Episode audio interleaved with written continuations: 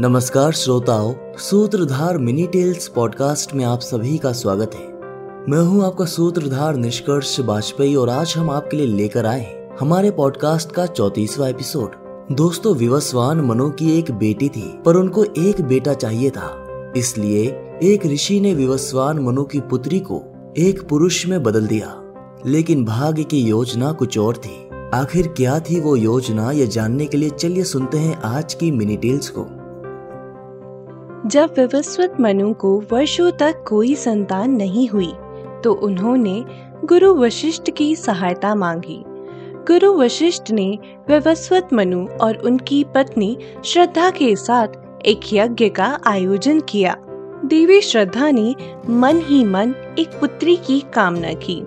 तो यज्ञ के उपरांत उनके गर्भ से एक पुत्री, ईला का जन्म हुआ। परंतु विवस्वत मनु को एक पुत्र की इच्छा थी।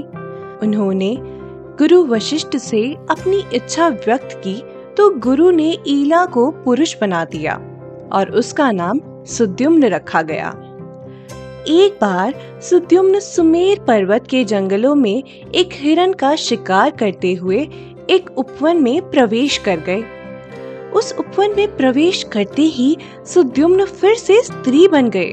वह उपवन देवी पार्वती का क्रीड़ा स्थल था।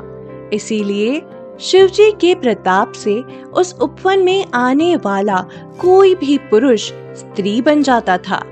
सुद्युम्न, जो कि अब ईला बन गए थे, उन्होंने भगवान शंकर और देवी पार्वती से उन्हें फिर से पुरुष बनाने के लिए कहा।